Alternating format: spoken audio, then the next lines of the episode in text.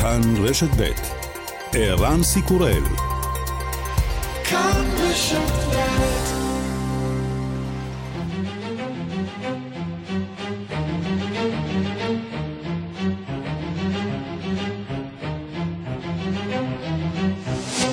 השעה הבינלאומית 20 באפריל 2022 והיום בעולם. בשעה זו אמור לפוג תוקפו של האולטימטום שהציבו הרוסים לכוחות האוקראינים בעיר מריופול להיכנע ולצאת מהעיר. רק אלפים בודדים מקרב 100 אלף אזרחים שעדיין נמצאים בעיר הצליחו להימלט. מפקד הכוחות המקומיים סרהי פולינה חושש שהמסר שהוא מעביר הבוקר באמצעות סרטון וידאו יהיה המסר האחרון. זה Це може бути нашим останнім зверненням. В нас можливо залишились лічні дні або години. Угрупування противника в десятки разів перебільшує нас. זוהי הפנייה שלנו לעולם, וזאת יכולה להיות הפנייה האחרונה שלנו. נותרו לנו רק כמה ימים, אולי כמה שעות. כוחות האויב גדולים פי עשרה מהכוח שלנו. אנחנו מגנים על מטרה אחת, המפעל שבו נמצאת המפקדה הצבאית ונמצאים גם אזרחים. אנו פונים לעולם לעזור לנו, ומבקשים להוציא אותנו מפה ולהעביר אותנו לשטחה של מדינה שלישית. כאן בבסיס יש יותר מ-500 חיילים פצועים ומאות אזרחים כולל נשים וילדים. ארגון הבריאות העולמי חוקר התפרצות צהבת בילדים בארבע מדינות באירופה, בדנמרק, אירלנד, הולנד וספרד. מקרים נוספים אותרו גם בארצות הברית. משרד הבריאות בישראל שיגר היום מכתב למנהלי קופות החולים ולמנהלי בתי החולים, ובו הוא מזהיר מפני דלקת כבד שפגעה ב-70 ילדים בבריטניה מאז תחילת השנה. 好，为你插播最新消息。华视新闻台在四月十九号配合新北 ברדיו זה כנראה לא היה קורה, אנחנו מקווים, או שאולי דווקא כן, נוכח יכולת פיקוד העורף לפרוץ לכל שידור בכל רגע. תושבי טיוואן שצפו בטלוויזיה הבוקר גילו על המסך התראה על מתקפת טילים מסין. ההודעה עוררה בהלה, אבל התבררה כטעות, של מפעילי מערכות החירום במדינה הלא מוכרת. הנסיך הארי משקם את קשריו עם המלכה אליזבת, מחר היא תחגוג את יום הולדתה ה-96. הרי ומייגן ניצלו ביקור בבריטניה לוודא שסבתא בסדר. It was great. It was, it was just so nice to see her. You know, she's on, she's on great form. We always, she's always got a great sense of humor uh, with me, and I'm just making sure that she's, you know, protected and got the, the right people around well, you, you make... זה היה נפלא, זה היה כל כך נחמד לפגוש אותה, תמיד יש לה חוש הומור מעולה. רציתי לוודא שהיא מוגנת ועם האנשים המתאימים מסביבה. היה נהדר להשלים איתה פערים. אבל את יודעת, הבית שלי עכשיו הוא סנטה ברברה, קליפורניה. וגם...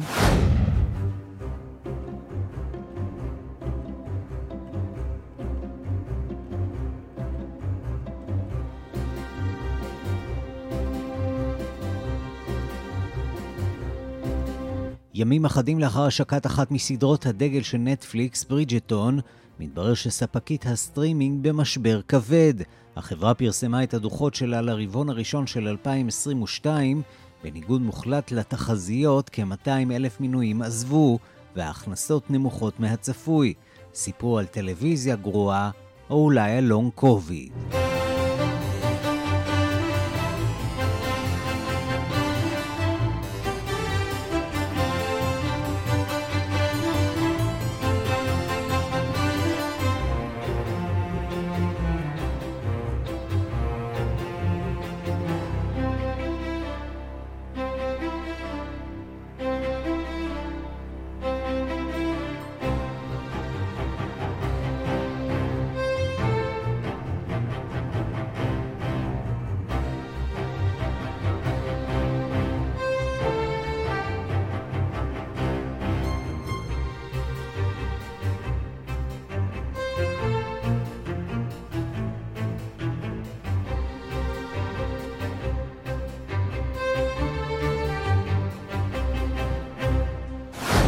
השעה הבינלאומית שעורך זאב שניידר, מפיקה אורית שולץ, בביצוע הטכני אמיר שמואלי ושמעון דוקרקר, אני ערן סיקורל, אנחנו מתחילים.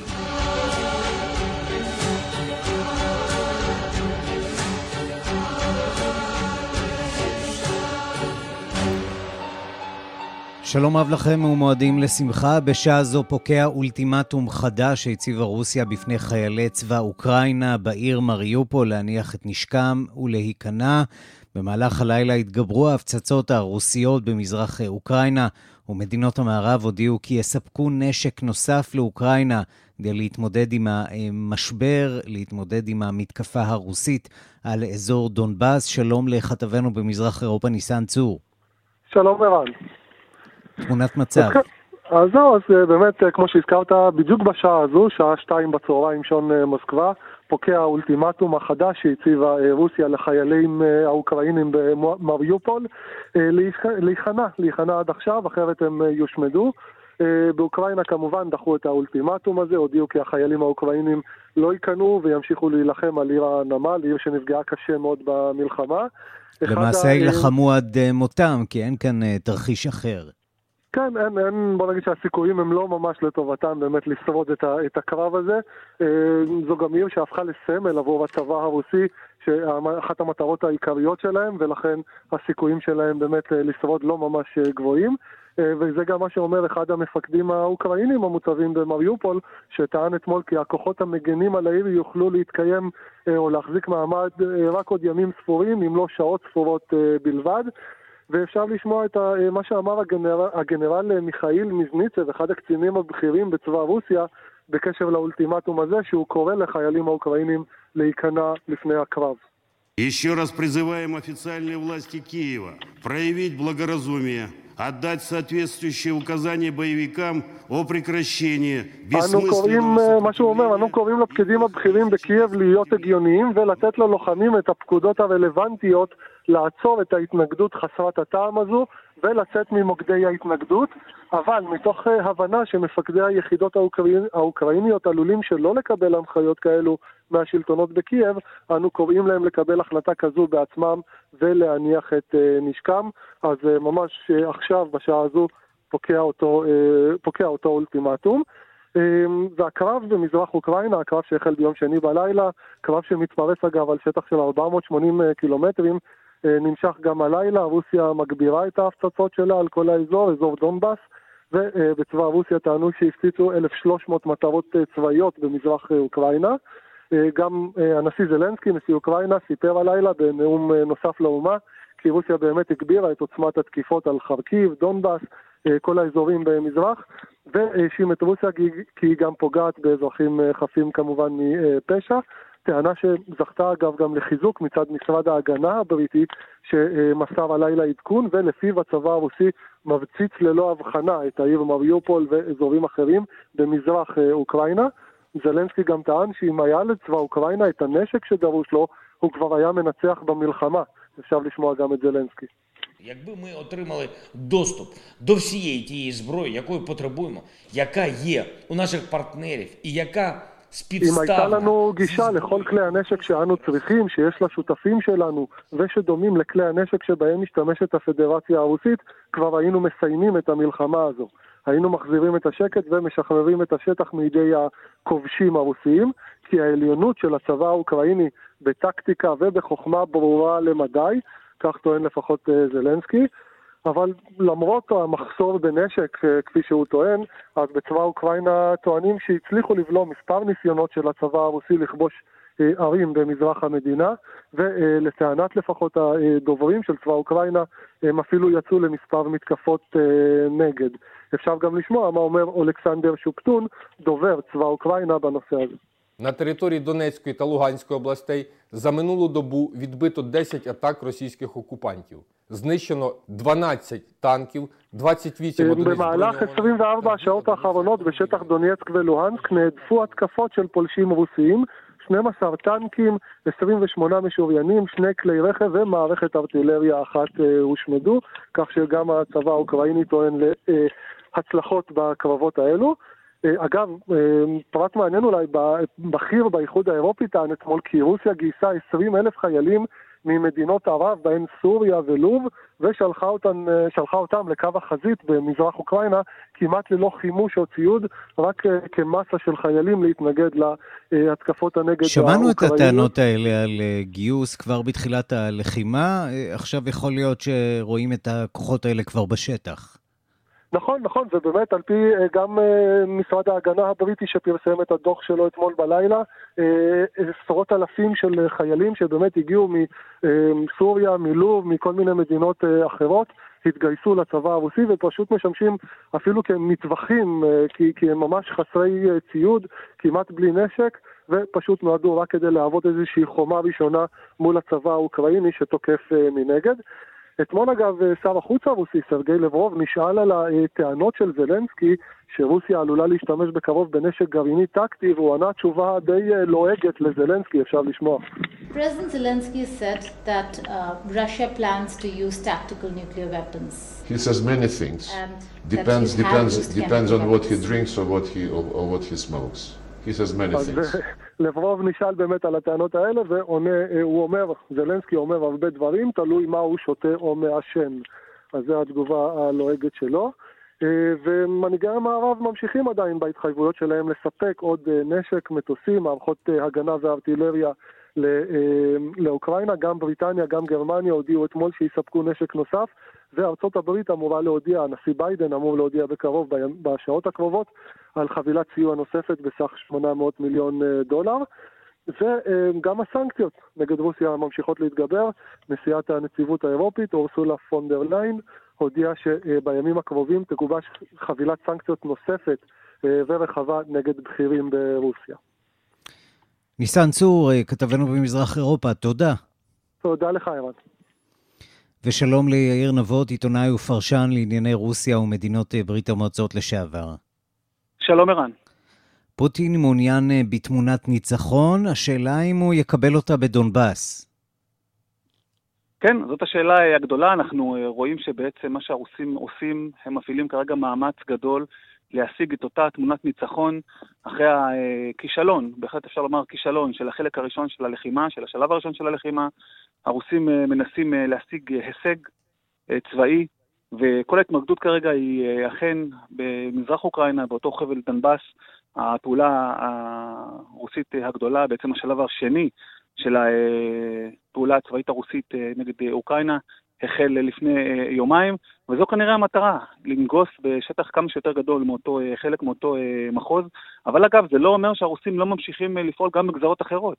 אנחנו שומעים גם הבוקר, במהלך הלילה, פעולות הפגזות והפצצות רוסיות גם באזורים אחרים, כמו למשל מיקולייב בדרום אוקראינה, אבל ההתמקדות היא, כמו שאתה אומר, אכן באותו, באותו אזור, מתוך הנחה, אני חושב, שלרוסים יותר קל להגיע שם להישג.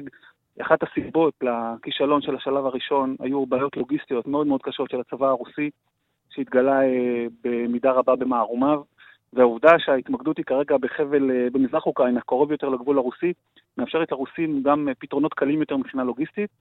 שמענו את ניצן גם קודם לגבי המאמץ הרוסי לגייס עוד ועוד חיילים ממקומות שונים, שיקראו להם בשר תותחים אם, אם תרצה, כדי לכסות על האבדות המאוד מאוד משמעותיות שהם ספגו במהלך חודש וחצי הראשונים של המלחמה. כן, אנחנו רואים את הצבא הרוסי מנסה להתמודד עם האתגר הזה, עם הכוחות האוקראינים. השאלה אם יש משהו שונה בגישה הרוסית היום שלא היה קודם. האם יש להם יכולת לבצע עבודה טובה יותר מבחינתם בחבל דונבאס, מכפי שראינו בשאר האזורים של אוקראינה? על פניו, היכולת שלהם לפעול בחבל הזה היא טובה יותר, גם בגלל שכפי שציינתי, המרחק לגבול רוסיה מאותו אזור הוא, הוא קצר משמעותית במקומות אחרים, וזה מקצר את אותם קווי אספקה לוגיסטיים. על פניו זה אמור לאפשר לרוסים לפעול ביעילות גדולה יותר, אבל הם ספגו אבדות מאוד מאוד כבדות בשלב הראשון, הם כמובן לא מפרטים, אבל אנחנו שומעים שעל פי כל הערכות, האבדות של הצבא הרוסי הן מאוד מאוד משמעותיות, גם בציוד, גם כמובן בחיילים, וזה פשוט הצריך מהם למצוא פתרונות חלופיים ולגבש אסטרטגיה מחודשת, ואנחנו יודעים שפוטין מנסה לעשות את זה, הוא גם החליף, כמו שאנחנו שמענו, את המפקד שאחראי על הגזרה באוקראינה כולה, מתוך ניסיון לנסות ולהתחיל מחדש ולהגיע... אגב, אתמול דנו כאן בגורלו של שר ההגנה שויגו. הוא עוד בתמונה, או שרק הצהרתית פומבית כדי לא לפגוע במאמץ המלחמתי, אבל למעשה נוטרל מפעילות? כן, אז תשמע, אתמול ראינו את סרגי שולגו מופיע לפני חברי משרד המטכ"ל הרוסי, מופיע בצילום וידאו, בסרטון, ונואם מולם ומדבר. על פניו יש ניסיון פה להראות כאילו ששולגו בעצם בתפקידו והכל בשליטה, ואנחנו שומעים אבל מצד שני, אנחנו שומעים דיווחים שונים על כך שהוא בעצם, בעצם נוטרל, על כך שהוא סבל מבעיות בריאותיות, בין השאר היו דיווחים על התקף לב. הוא אמנם מופיע בפומבי ורואים אותו, אבל יש הרבה מאוד שמועות לגבי תפקידו האמיתי והאם הוא בכלל כרגע משפיע על המהלכים, על המהלכים וזאת במסגרת שורה של טיהורים שעורך הנשיא פוטין בשבועות האחרונים, לא רק בצבא, בקרב גנרלים בכירים, אלא גם בקרב שירותי הביטחון, מדברים על מאות אנשים, בין השאר בשירות הביטחון הפדרלי, שאו פוטרו או התפטרו, או חלקם אף נשלח למאסר, וזה בעצם מהלך של פוטין שהוא מצא אותם כאחראים לכישלון הצורב בשלב הראשון של המלחמה, משום מידע מוטעה, אני חושב, לדעתו, שהם סיפקו לו על עוצמת ההתנגדות הצפויה של האוקראינים, בעצם לא צפו התנגדות משמעותית בכלל, ובפועל ראינו פער עצום בשטח שהוא אחד הגורמים המרכזיים למפלה שהרוסים ספגו. המערב בינתיים מביט מהצד עם כמה פתרונות טקטיים, הזרמה של עוד כסף, עוד סיוע צבאי, אבל לא הרבה מעבר לזה, כשבשטח כן מתחילה להתבשל איזושהי כוונה אסטרטגית יותר בשינוי המערך של ברית נאט"ו. שוודיה ופינלנד, עד כמה זה קרוב ששתי המדינות המערביות הללו שנמצאות על הגבול הרוסי, אכן הצטרפו לברית נאט"ו? כן, אז קודם כל כמובן רק פינלנד גובלת ברוסיה, גבול ארוך mm-hmm. מאוד, יותר מ-1,300 קילומטרים, אבל הכוונה של שתי המדינות הללו ככל הנראה היא מאוד מאוד ברורה, והן מתכוונות לבצע מהלך של הצטרפות לנאט"ו, שאמור להתרחש ולהסתיים ככל הנראה, על פי כל הערכות וגם על פי דברים שאומרים באותן מדינות, עד סוף הקיץ. שמענו רק הבוקר, ראיתי דיווחים על סקרי דעת קהל חדשים בשוודיה, שמראים על עלייה דרמטית בתמיכה בהצטרפות לנאט"ו. בפינלנד זה הרבה יותר מוצק וחזק, והפינים בעצם הם הקטר המוביל בעניין הזה. עכשיו, לעניין הזה יש השלכות רחבות, משום שהצטרפות של פינלנד ושל שוודיה לנאט"ו, בעצם זה מהווה, יהווה שינוי משמעותי של הסדר הביטחוני באירופה, הערכה מאוד מאוד גדולה של קו המגע, בעצם הגבול בין רוסיה לבין נאט"ו, הוא בעצם יוכפל למעשה, ומבחינת הרוסים צריך להבין, אני חושב שכמעט מדובר פה בסוג של, אם זה אכן יקרה, והם mm-hmm. מנסים לאיים גם על השוודים וגם על הפינים שלא יעשו את זה, אבל רוב ההערכות הן שזה יקרה, ואם זה אכן יקרה, הרי שמבחינה אסטרטגית מדובר פה, ב, אני חושב, בהחלט סוג של כישלון אסטרטגי רוסי, זו לא הייתה הכוונה של המלחמה הזו באוקראינה, ופוטין עצמו גם הצהיר בהצהרות כשרוסיה יצאה למלחמה, שהכוונה היא להרחיק את נאט"ו מגבולות, מגבולות רוסיה. בעצם אם שוודיה ופינלנד הצטרפו לנאט"ו, הרי שהוא השיג את התוצאה ההפוכה לחלוטין, ולכך יהיו ודאי השלכות על הסדר הביטחוני באירופה בשנים הקרובות, ואנחנו רואים את זה כבר קורה אגב, מבחינת הוצאות הביטחון של מדינות ברית נאט"ו. כולל אולי אפשרות שרוסיה תנסה לבלום מהלך כזה בכוח, בכוח צבאי? תראה, הרוסים מאיימים ואומרים שהם ינקטו בצעדים צבאיים טכניים. מה זה בדיוק אומר? בין השאר, הנשיא לשעבר מדוודב, שהוא כיום סגן ראש המועצה לביטחון, או המועצה לביטחון לאומי של רוסיה, איים בין השאר שרוסיה תציב יכולות גרעיניות בקלינינגרד, אלא שזה איום קצת ריק מתוכן, משום שיכולת כזאת כבר קיימת בקלינינגרד גם היום. השאלה אם רוסיה תנקוט במהלך צבאי, מהלך מנע, אתה יודע, זו, זו אפשרות, אבל צריך לזכור שכל עוד רוסיה מסובכת מאוד בזירה האוקראינית וסופגת אבדות כבדות, יש רבים שמעריכים שיהיה לה קשה מאוד לפתוח בחזית נוספת, אבל הרוסים יכולים לנקוט בשלל מהלכים אחרים, אנחנו מודעים אליהם היטב, כמו מתקפות סייבר שלא דורשות לשלוח חיילים וכן הלאה וכן הלאה. השאלה אם זה יספיק כדי למנוע מהפינים ומהשוודים להצטרף, אני מניח שלא. אתה יודע, בימים האחרונים אנחנו שומעים קצת על אוליגרכים שמתחיל להימאס להם מהסיפור הזה, הם מתחילים לבקש מהמערב לאפשר לייצר לפוטין איזו תמונת ניצחון. האם הלחץ על פוטין, הלחץ הפנימי גובר, והאם יש מישהו שאולי יכול לצמוח תחתיו ולנסות לעשות סדר בסיטואציה הזאת. אז קודם כל ברור שאותם אילי הון, אותם אוליגרכים, שסופגים הפסדים כבדים, הפסדי עתק משלל המהלכים נגד רוסיה, ברור היה שהם מעדיפים באופן עקרוני שהדבר הזה לא היה קורה. הם היו מעדיפים שהיחסים יישארו אה, כפי שהיו אה, קודם, והמהלך הזה בכלל לא יבשיל, כי הם נפגעים ממנו אה, קשות, אבל הם נמצאים בעמדה מאוד בעייתית, אין להם הרבה ברירות, אין להם גם הרבה כוח כמו שהיה להם בעבר, יכולת ההשפעה שלהם האמיתית על הנשיא הרוסי היא די מוגבלת. המעגל הקרוב של פוטין, המעגל הקרוב ביותר, איננו מורכב מהאנשים הללו, אלא יותר מאנשים בעלי רקע ביטחוני מודיעיני בדיוק כמוהו, ולכן מידת ההשפעה שלהם מוגבלת. לגבי השאלה השנייה, השאלה היא אה, כמובן אה, מאוד אה, מעניינת, משום שהמעגל הקרוב של הנשיא הוא מורכב מאנשים, כפי שציינתי, שהם דומים לו מאוד. והסיכוי שמישהו מהם יקום נגדו במסגרת המצב הנוכחי היא ככל הנראה לא גבוהה.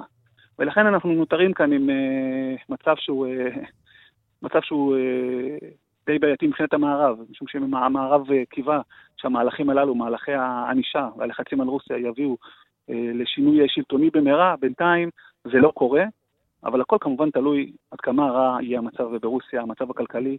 אנחנו עדיין לא הגענו למצב אה, שהוא, אה, אני חושב, המצב הרע ביותר, לכן צריך כמובן להמתין ולראות, אבל הסיכוי שזה יקרה הוא לא גבוה. יאיר נבות, עיתונאי ופרשן לענייני רוסיה ומדינות ברית המועצות לשעבר, תודה רבה. תודה, ערן. נשיא ארצות הברית ג'ו ביידן קיים אמש התייעצות עם מנהיגי אירופה ונאט"ו כדי לגבש תגובה מאוחדת להגברת המתקפות הרוסיות במזרח אוקראינה. שלום לכתבנו בוושינגטון, נתן גוטמן. שלום ערן. המסקנה של המנהיגים גם עכשיו הייתה שהדרך היחידה לסייע לאוקראינה היא באמצעות הגברת משלוחי הציוד הצבאי. זה עוזר, זה טוב, אבל אה, זה לא שובר שוויון. כן, ובעצם המסקנה שיצאה מהשיחה הזאת, שיחת אה, וידאו עם כל המנהיגים, גם של נאט"ו, גם של מדינות האזור, גם של בעלות הברית של ארה"ב, הייתה שממשיכים באותו מסלול, אותו מסלול אה, שהותווה בעצם מן הרגע הראשון של הפלישה הרוסית, כלומר לסייע לאוקראינה עד כמה שאפשר, אבל מבחוץ, ולהתאים את הסיוע הזה למציאות המשתנה בשטח, כלומר סוגים אחרים של אה, ציוד צבאי שאוקראינה צריכה בהתאם לבקשות שלהם, כמעט הכל נענה. בעצם חוץ מהבקשה המפורשת מאוד של אוקראינה לקבל אה, העברה של אה, מטוסי קרב מתוצרת רוסית שנמצאים במדינות מזרח אירופה, לקבל העברה ישירה אליהם, כל השאר בעצם נענה, גם בנשק קל, גם בארטילריה. שעכשיו הופכת להיות יותר חשובה כאשר אנחנו עוברים לקרבות קרקע משמעותיים יותר, אה, גם בסיוע להגנה אווירית וסיוע נגד מטוסים, כל הדברים האלה, ארצות הברית, בריטניה, גרמניה, כולם מוכנים לעזור ועושים את זה עכשיו בצורה מאוד יעילה, אבל לכל אורך הדרך נשמר העיקרון הזה של לא לשים כוחות על הקרקע, וגם להיזהר במידה מסוימת ממשהו שעלול להיראות פרובוקטיבי מדי, או שעלול לגרור תגובה רוסית נגד הכוחות, ה, אה, נגד השיירות הסיוע האלה. בינתיים אומרים בפנטגון, לא נתקלנו באף מקרה שבו הרוסים ניסו לפגוע או הצליחו לשבש את אספקות הנשק האלה. הנה דברים שאומר דובר הפנטגון, ג'ון קרבי. Mr. Putin still has a lot of his inventory available to him. Some of it's been depleted, some of it's been destroyed, some of it's been captured. But he still has a lot of combat capability available to him. And I think it's important for us to just remember that. כן, לפוטין יש עדיין יכולות רבות מאוד, ויש לו יכולות צבאיות רבות מאוד, ואנחנו צריכים לזכור את זה, אומר דובר הפנטגון, והכוונה היא שארצות הברית והמערב צריכות כל הזמן להמשיך ולשלוח לאוקראינה את הציוד כדי להביא לאיזשהו מצב שהוא לא באמת של שוויון, כי אי אפשר להשוות אה, אה, בין הכוח הצבאי של אוקראינה לזה של רוסיה, אבל לפחות שישמור אותם בתמונת אה, המאבק ויצליח להרתיע את הרוסים עד כמה שאפשר. כאמור, כל זה עדיין בתוך כללי המשחק הקיימים, מבלי לשנות את הפרדיגמה של חוסר התערבות צבאית, היעדר התערבות צבאית ישירה של ארצות הברית או נאט"ו במלחמה הזאת. נעבור מכאן אה, לחיים עצמם, לקורונה. אה, אתה יודע, כאן בישראל שר הבריאות וראש הממשלה הודיעו על אה, הסרת הגבלת עטיית מסכות בחללים סגורים, למעט מקומות עם פוטנציאל הדבקה גבוה, כמו בתי חולים ודיור מוגן. אבל בארצות הברית הממשל האמריקני מתכוון לערער על החלטת בית המשפט הפדרלי בפלורידה, שביטלה חובת עטיית מסכות במטוסים. מדוע בעצם הממשל נלחם בהחלטה הזאת, שזוכה בסך הכל לפופולריות רבה בקרב ציבור הנוסעים? כן, משדרי הטלוויזיה היו מלאים אתמול בנושאים מאושרים שמספרים איך הם עולים למטוסים אה, אה, בלי מסכות ולא נדרשים לעטות מסכות בתוך שדה התעופה. ונראה שהם כולם אה, שמחים בעניין הזה. אגב, איגודי הדיילים והטייסות פחות מאושרים מהתקנה הזאת. ההחלטה של הממשל לערער על הקביעה הזאת של בית המשפט הפדרלי בפלורידה, נועדה בעצם יותר כדי לשמר את העיקרון ואת האפשרות שיש בכוחו של הממשל לתקן תקנות, בהתחשב בהמלצות של ה-CDC, של, המרכז, של המרכזים לבקרת אה, מחלות, שיש להם את הזכות לקבוע חובת מסכות אם צריך. עכשיו, אנחנו נמצאים בשלב שבו עצם הרעיון הזה, גם מהצד של ה-CDC ושל הממשל, הוא כבר הולך ומתפורר. זה פחות חשוב להם כרגע, דובר על הערכות זמניות קצרות, זה לא עניין מהותי כמו שזה היה בהתחלת המגפה. אבל יש פה גם עניין עקרוני, האם אה, משאירים אה, אה, בתור הפסיקה האחרונה את ההחלטה של השופטת הזאת בפלורידה, שבעצם קבע שיש מעט מאוד מרחב תמרון למדינה בנושא הזה, בממשל רוצים להזכיר, אנחנו נמצאים פה במאבק שהולך להימשך הרבה זמן, אנחנו אה, עשויים להגיע למצב שבו כן נזדקק שוב למסכות, ואנחנו רוצים שתהיה לנו את האופציה המשפטית הזאת. נתן גוטמן, כתבנו בוושינגטון, תודה. תודה, ירן.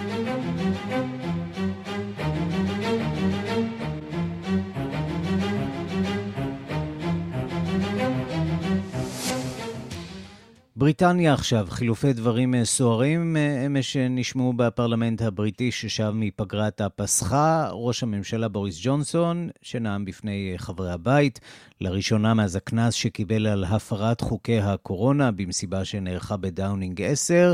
הוא התנצל, אבל ההתנצלות שלו לא סיפקה את ראש האופוזיציה, קיר סטארמר, שכינה אותו בין השאר אדם חסר בושה. שלום לכתבנו עידו סואן. שלום, שלום ערן. אז כן, טוב, בושה אף פעם לא היה התחום החזק ביותר של פוליטיקאים, אה, וזה כולל את אה, בוריס ג'ונסון כמובן. זה כולל בפרט ובמיוחד את אה, בוריס ג'ונסון לאורך הקריירה הפוליטית שלו, ובפרט גם מאז היותו ראש הממשלה, וכמדי שלישי הוא נאלץ, כמו כל ראש ממשלה בבריטניה, להתמודד עם שאלות של חברי הפרלמנט. וגם הפעם הם לא עשו לו את החיים קלים, בואו קודם נשמע את ההתנצלות שלו על פרשיית המסיבות. I take this opportunity on the first available sitting day to repeat my wholehearted apology to the House. As soon as I received the notice, I acknowledged the hurt and the anger. And I said that people had a right to expect better of their Prime Minister. And I repeat that, Mr. Speaker, again in the House now. אני לוקח את ההזדמנות לחזור להתנצלותי ביום הראשון לחזרתו של הפרלמנט מהפגרה, מיד כשקיבלתי את הקנס, הכרתי בכאב ובכעס ואמרתי שלאנשים יש זכות לצפות ליותר מראש הממשלה שלהם ואני חוזר על הדברים הללו עכשיו בפני אה, חברי הבית כעת. אה, הוא כמובן אה, הזכיר גם בדבריו ג'ונסון את המלחמה באוקראינה, את התייצבותה של בריטניה בראשותו כמובן אה, לצידה, אך כאמור באופוזיציה לא התרשמו במיוחד. הנה בין השאר אה, דבריו של קיר סטארמר. What a joke. Even now, as the latest mealy-mouthed apology stumbles out of one side of his mouth, a new set of deflections and distortions pour from the other. But the damage is already done. The public have made up their mind. They don't believe a word the Prime Minister says. They know what he is. אפילו עכשיו, הוא אומר, איזה שטות, אפילו עכשיו כשההתנצלות הרפה יוצאת מצד אחד של פיו, סט חדש של הסחות דעת והתחמקויות יוצא מצידו האחר, אבל הנזק כבר נעשה אומר סטארמר, הציבור לא מאמין למילה של ראש הממשלה, אומר, הם יודעים מהו. אה, אבל ערן, מה יקרה מבחינה אופרטיבית? אה, האם ניתן יהיה אה, בכל זאת להדיח את ג'ונסון על כך ששיקר כביכול לחברי הבית? אז בדיוק בשביל זה יש בין השאר את ועדה שנקראת House of Commons Privilege Committee, העומד בראשה הוא נציג האופוזיציה, דובר הבית שאף הוא נציג האופוזיציה, מוסמך להחליט להעלות את ההצעה הזאת לדיון בוועדה, והוועדה כוללת שבעה חברי פרלמנט, והיא תדון בנושא ותתקבל החלטה האם להשקות את ראש הממשלה. הדיון נקבע למחר, יום חמישי, בזמן שבו ג'ונסון יבקר כמה נוח בהודו, וישדר מצידו עסקים כרגיל. אגב, הקוד המיניסטריאלי עליו חתום ג'ונסון עצמו, אומר כמובן כי העונש על הטיית הפרלמנט באופן מכוון הינה, הינו התפטרות.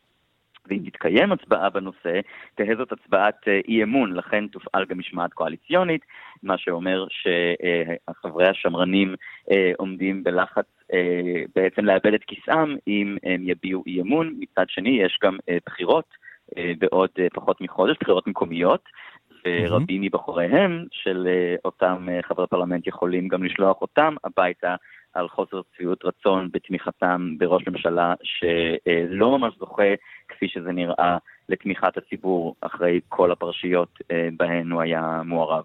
מעורב. עידו סואן, כתבנו בלונדון, תודה. תודה, ערן.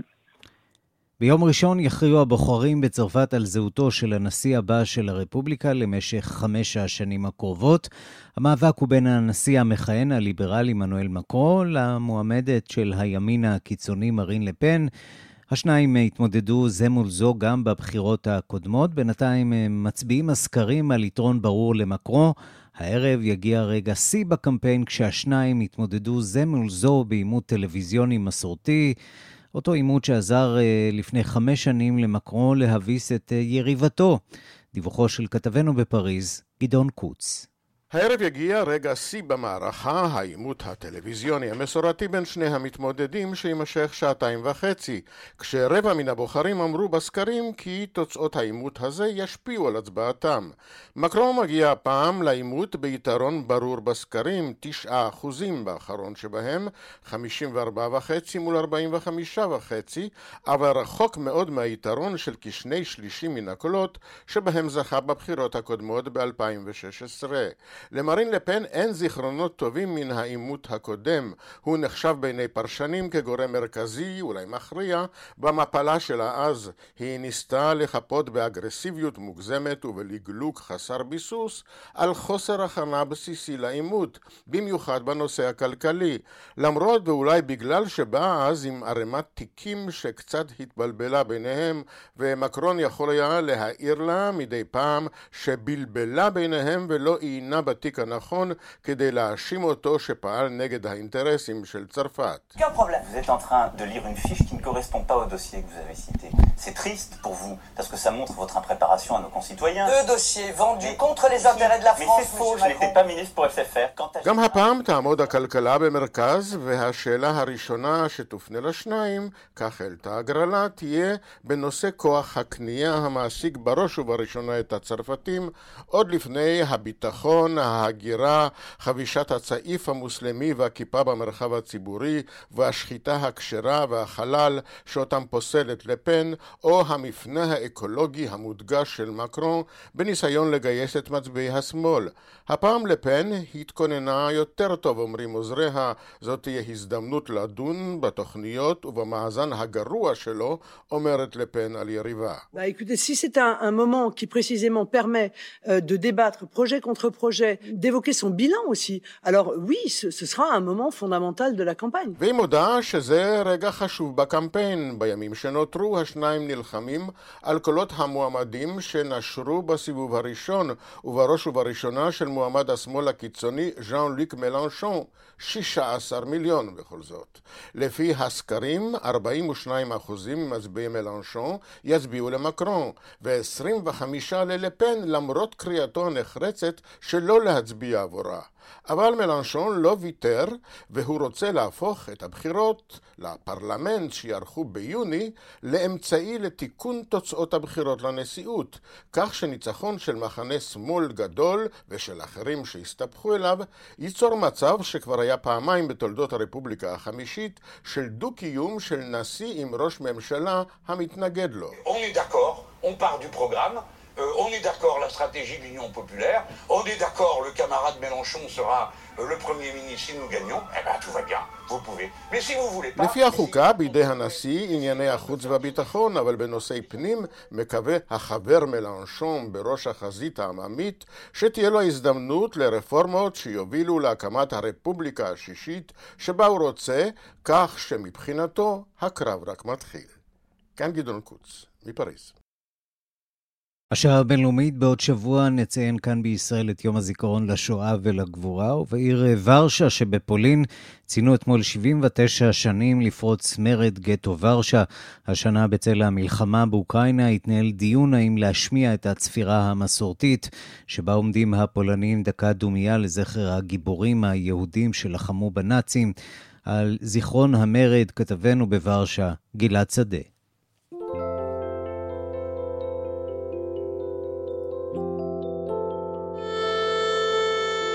בכל שנה, ב-19 באפריל, יש עיר אחת באירופה שעומדת דקה דומייה לזכר הגיבורים היהודים שלחמו בנאצים. ורשה, העיר בה היה הגטו הגדול בפולין. ב-19 באפריל 1943, אז ערב פסח, נכנסו הנאצים אל הגטו עם משימה לתאר אותו מיהודים בשלושת הימים הקרובים. הם נתקלו בהתנגדות עזה שהפכה לסמל של ההתנגדות היהודית בשואה. הגטו נשרף ודיכוי המרד הסתיים ב-16 במאי כאשר פוצצו הנאצים את בית הכנסת הגדול של ורשה. הגטו חרב, ומרבית היהודים שחיו בו נספו, אך זכרם עדיין איתנו. עם קום מדינת ישראל חשבו לקבוע את יום הזיכרון לשואה ולגבורה ביום בו פרץ מרד גטו ורשה, ערב פסח. בשנת 1950 הוחלט על כ"ז בניסן, תאריך קרוב מספיק ליום בו פרץ המרד, בכמה ימים אחרי חג הפסח. אך בוורשה, בכל שנה, בחצות היום, נשמעת צפירה. באנדרטה לזכר מרד גטו ורשה מתחיל טקס הזיכרון, ובמשך היום, ברחובות העיר אנשים עונדים נרקיס צהוב, הפרח שצבעו כצבע הטלאי. מסמל בשביל הפולנים את הגיבורים היהודים שלחמו בנאצים. וזה מה שווסנה, צעירה פולנית, אומרת לנו על הפרח. I heard that the flower is a symbol of, of a gift that Marek Edelman, one of the uh, most famous soldiers in ghetto uprising, uh, was getting every year. It reminds me of equality that, you know, we should all stand up and say no to anti Semitism, stand up against war, and don't let uh, things like Holocaust happen again. שמעתי שהפרח מסמל מתנה שמרק אדלמן, אחד מהלוחמים הלוחמים המפורסמים במרד גטו ורשה קיבל כל שנה. הוא מסמל בעיניי שוויון, שאנחנו צריכים לעמוד ולהגיד לא לאנטישמיות, לעמוד נגד מלחמות, ולא לתת לדברים כמו השואה לחזור על עצמם שוב. ובצל המראות הקשים שמגיעים מאוקראינה, ורשה, העיר שחרבה במלחמת העולם השנייה ונבנתה מחדש, מארחת עשרות אלפי פליטים שנמלטו מהתופת הרוסית. בשביל אלו שהערים בהם הם חיו משותחות בימים אלו בהפגזות הרוסיות, ורשה מסמנת תקווה. בעיר היו מי שביקשו לבטל את הצפירה השנה מתוך התחשבות בפליטים האוקראינים, בשבילם קולות הצפירה עדיין מהדהדים יחד עם הפיצוצים מההפגזות. בעירייה סירבו, זיכרון השואה ומרד גטו ורשה הם מבחינתם ייהרג ובל יעבור, ובשבילנו, הצפירה היא זיכרון חי לכך שהעולם תמיד עמד, עומד ויעמוד מנגד. גלעד שדה, ורשה, פולין. ולרגע יכולתי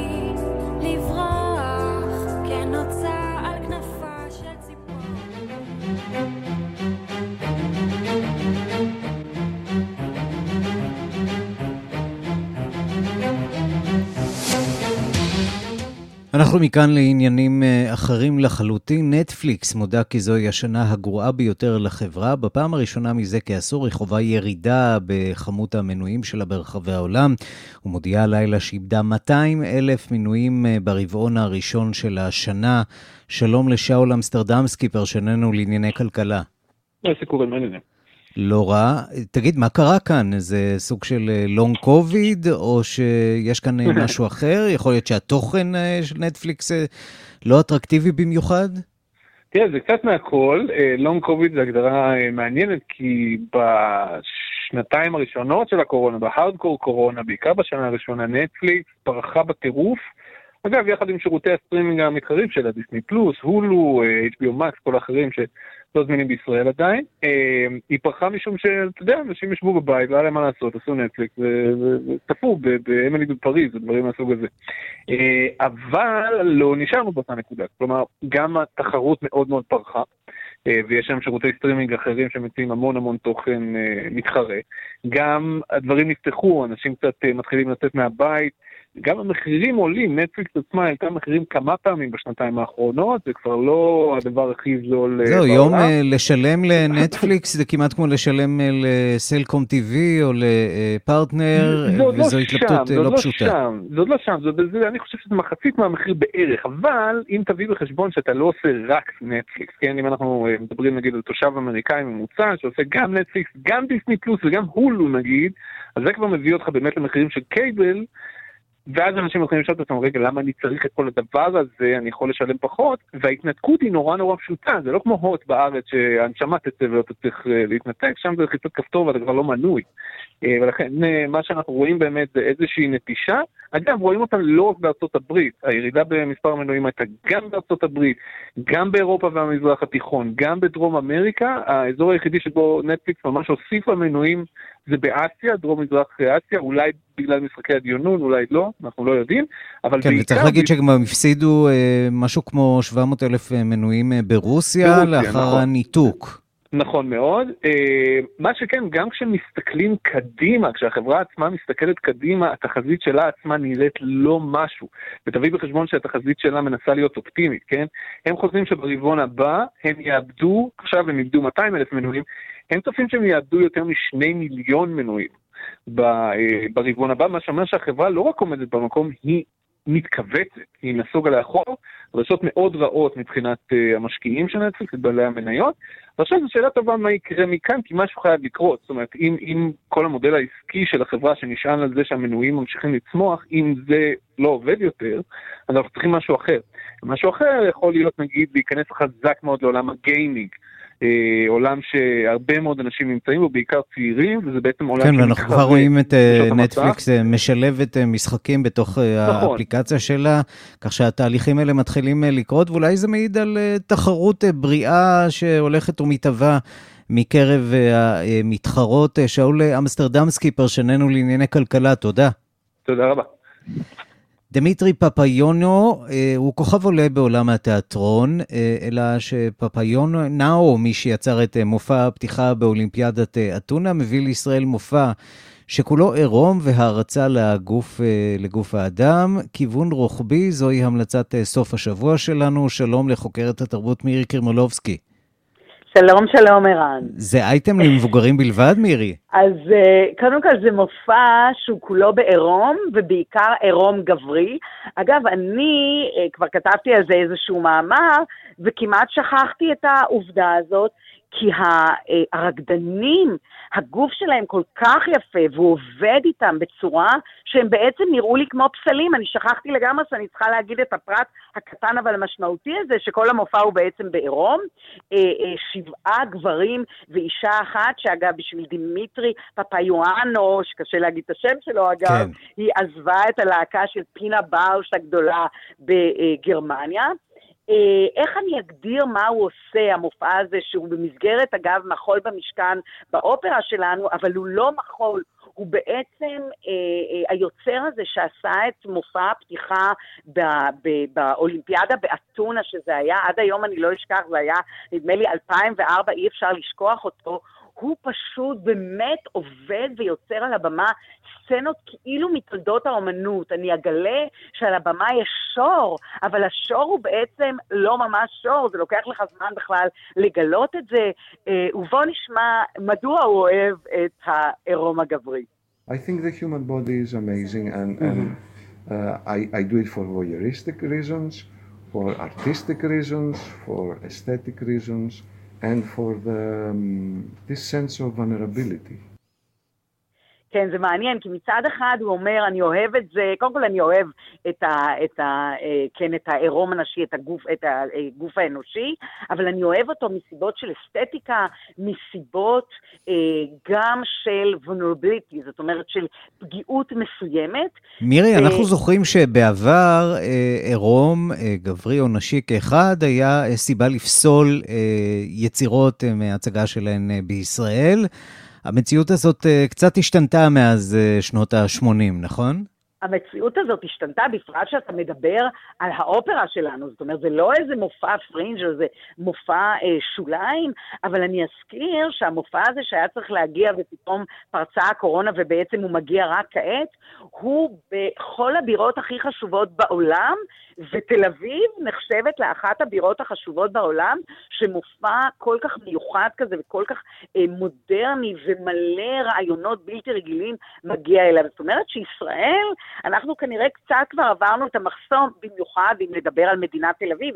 זה מופע שלא יהיה בערים אחרות, זה מופע שהגיע במיוחד לתל אביב. יש לי הרגשה שבתיאטרון ירושלים הוא יתקבל בפחות אה, אהדה והתלהבות. בדיוק, בירושלים זאת תהיה קצת בעיה. אה, הוא. עצמו... אה, עובד מאוד יפה על הגוף הגברי, ובעצם מדבר על זה שהיום למעשה הגוף הגברי בעולם המופעים נערץ עוד יותר מאשר פעם היה, אתה יודע, הגוף הנשי, שזה כבר נושא מעניין כמובן בפני עצמו. מירי קרמלובסקי, תודה. תודה לך, ערן. וכעת אה, לפינת המוסיקה העולמית שלנו, עם איש המוסיקה שלנו, משה מורד, עורך ומגיש רדיו מונדו בכאן תרבות.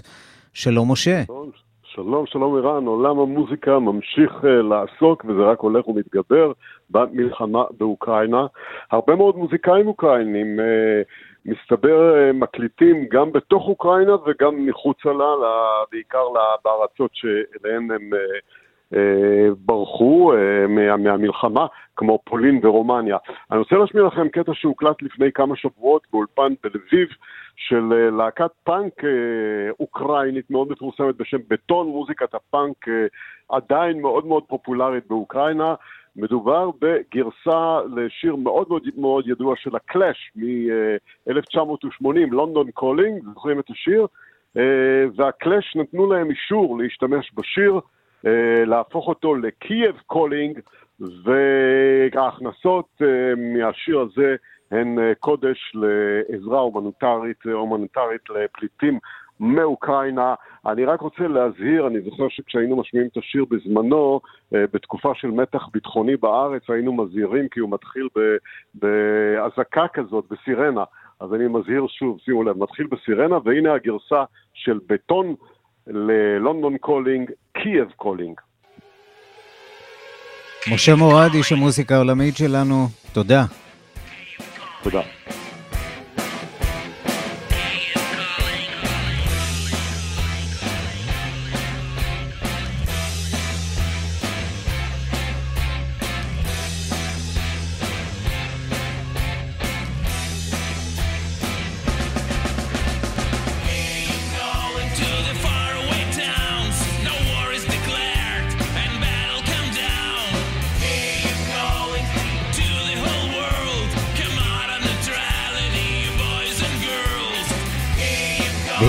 Kyiv Calling אנחנו חותמים עוד מהדורה של השעה הבינלאומית שערך זאב שניידר, המפיקה אורנה ברוכמן, הטכנאים אמיר שמואלי ושמעון דוקרקר.